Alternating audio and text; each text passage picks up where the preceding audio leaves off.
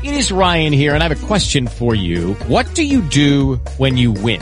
Like, are you a fist pumper? A woohooer, a hand clapper, a high fiver. I kind of like the high five, but if you want to hone in on those winning moves, check out Chumba Casino. At ChumbaCasino.com, choose from hundreds of social casino style games for your chance to redeem serious cash prizes. There are new game releases weekly, plus free daily bonuses. So don't wait. Start having the most fun ever at ChumbaCasino.com. No purchase necessary. VGW Group. Void were prohibited by law. See terms and conditions. 18 plus. Okay, round two. Name something that's not boring. Laundry?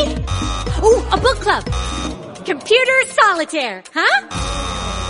Ah, sorry, we were looking for Chumba Casino. That's right. ChumbaCasino.com has over 100 casino style games. Join today and play for free for your chance to redeem some serious prizes. ChumbaCasino.com. No purchase necessary. Were prohibited by law. 18 plus. Terms and conditions apply. See website for details. Now, from Hollywood, romance.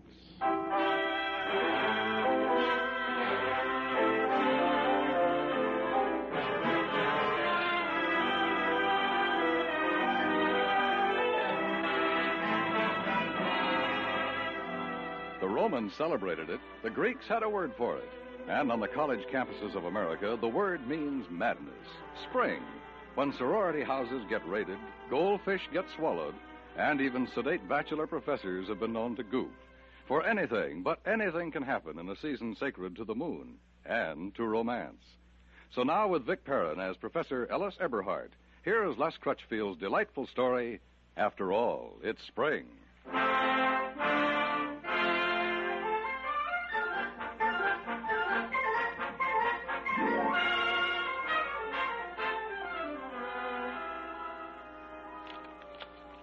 Hmm, 32 false, 33 true, 34 true, 35 false.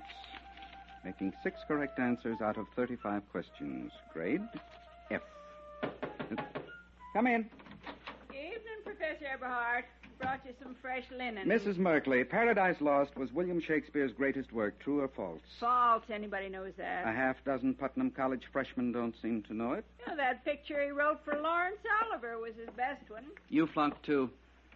Ain't you going to the spring sing, Professor Eberhart? No, I think I'll leave the spring sing to younger and hardier tonsils. Everybody on the campus is over there. No doubt. There's a full moon, moon, lunatic, lunacy. But after all, it's spring. A season which at my age I find singularly uninspiring. Oh, go on with your age. I bet you ain't a day over 40. I am 35, Mrs. Merkley. Really?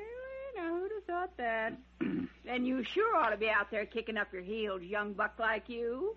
It ain't too late. Why don't you phone up that blonde-haired psychology professor you're always going around with? Miss Lane is not a professor. She's a fellow. Huh? She's a sensible, well balanced young woman, and our association is purely an intellectual one. Oh, what a shame.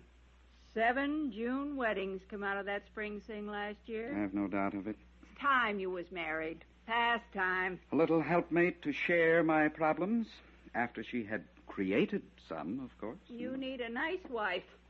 I do what I can, but a housekeeper ain't everything. I find you entirely adequate, Mrs. Merkley. There's lots of girls just jump at the chance. to I have no desire to be jumped at by girls.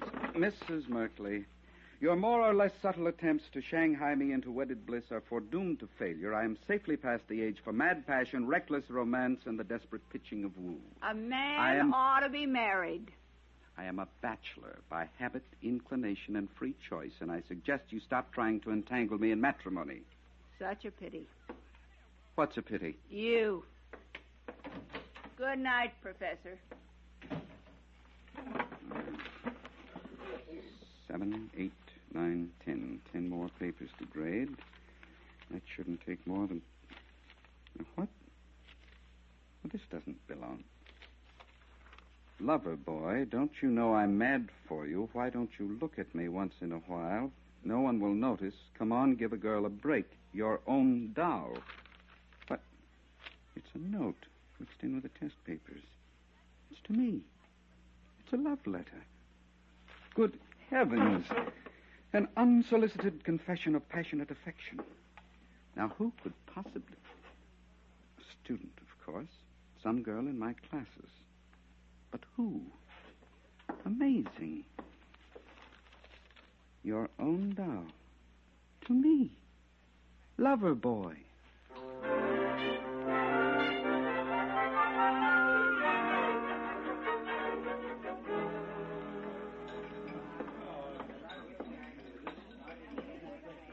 Good morning, Ellis. Good morning, Miss Lane. How are the old ego, id, and libido? What? Doesn't the commissary look bright and cheerful this morning? I hadn't noticed it, frankly. Yes, indeed. It's a bright new day, Miss Lane, a brand new world. You having the usual prof, grapefruit and toast? Why, yes. Uh, no. No, I think I'll have some ham and eggs. You? And a side order of hotcakes with two pitchers of syrup. Okay. And hurry. Starvation is imminent. And so is indigestion. I thought you always claimed that sort of breakfast was more for the physical type of man. Well, perhaps that's what I am. Down underneath, of course. Well, um, I think sometimes we tend to over intellectualize our lives, Miss Lane. We become dry and stuffy, old before our time. We need to breathe the gusty scent of raw emotion now and then. you simply amaze me. Miss Lane, have you ever considered what literature is really based on? The striving of the soul to identify itself with the infinite. I believe you defined it once. It's based on the primeval struggle of life, Not an intellectual striving? raw emotion. Oh, it's better psychology, but I'm not sure how it stands up as literary criticism. Love is the basis of life, and of literature, too. The love of a man for a woman. And vice versa, of course. Naturally. Here's your heartburn, prof. Uh, I'll have another order of hotcakes. Holy smoke. I've been giving some thought to love. You have? In fact, I sat up last night and drafted a lecture on the theme Love Through the Ages, lyric love letters in classical literature. I'm going to try it out on the senior lit class at 10. Well, that should be interesting. I have that same group for psychology lab the following period. Love.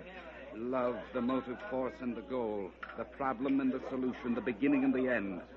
Why, I'm finding the subject fascinating. I've always thought you might like it if you ever broke the ice. And I'm going to plunge right on ahead.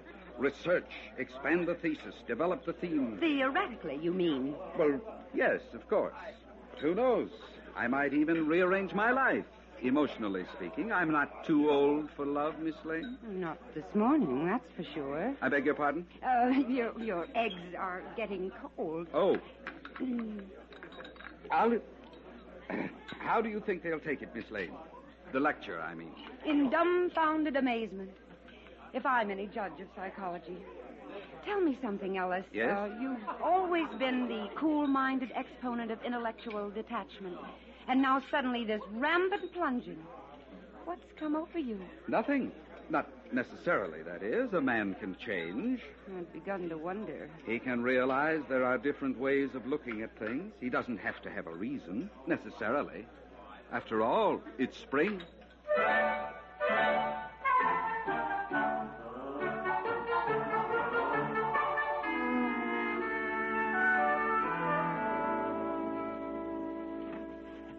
So we have seen how the same shining thread runs through the pages of literature from the time of Homer down to the present. The motivation of love. We encounter it anew at every turn. That same driving emotion for which Paris stole fair Helen, and in legend at least, thereby caused the launching of a thousand ships, has breathed life again and again into the heroes and heroines of fiction and still works its magic yet today in any latest novel you chance to open. And the messages of love, the confession of one's love to the beloved, ever changing with the modes and centuries, yet ever the same. The love letter, as old as language itself. Let me read you one such missive, a product of our own day and time. Yet I wonder if a brown eyed maid of Athens would have expressed her affection much differently.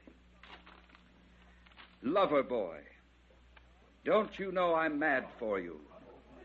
Why don't you ever look at me? No one will notice. Come on, give a girl a break. Your own doll. Oh, the low-down trick. What? Uh, Professor Everhart, you have the sensibilities of a, a, a, a bull. A bull? Here now, Miss Sanford, wait, Miss Sanford. Well, what's wrong with her? What did I do? You want to know? What? Stacy, Stacy, wait. But But I, I, I... Class dismissed.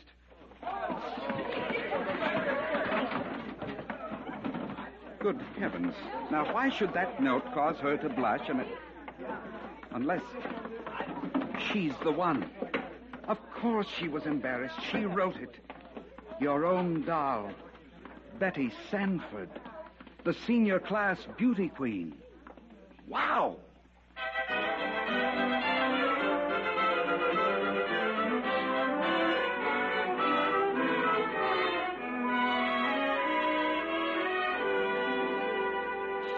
I've got a woman crazy for me over on the other side of town.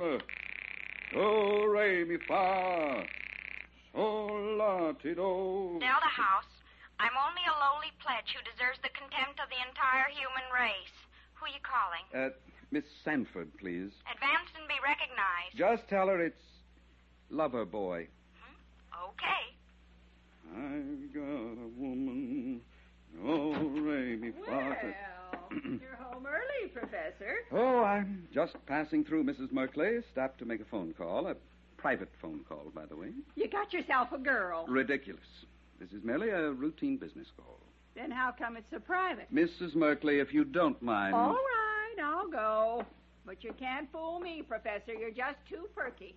Yes, sirree. You sure are perky.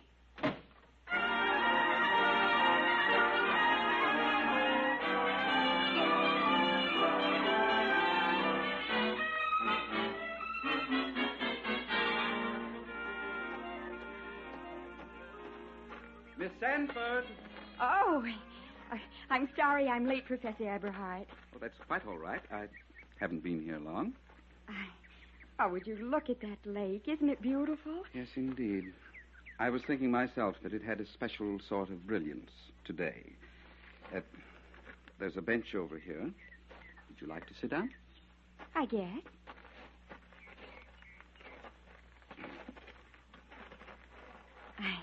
I was uh, kind of surprised when you phoned and asked me to meet you, Professor Eberhart. Ellis. Ellis? That's my first name. Oh, Betty, I do want to apologize. Humbly apologize for reading that letter in class. well, I was pretty sore at first. Of course, I had no idea that you were the one who'd written it. Yes, I figured that out later. And if I hadn't blown my top, no one else would have known either. I still feel deeply guilty. There was simply no excuse for making a classroom exhibit out of a thing that, well, that ought to be regarded as a sacred communique of feeling between the two persons involved. Oh, that's all right.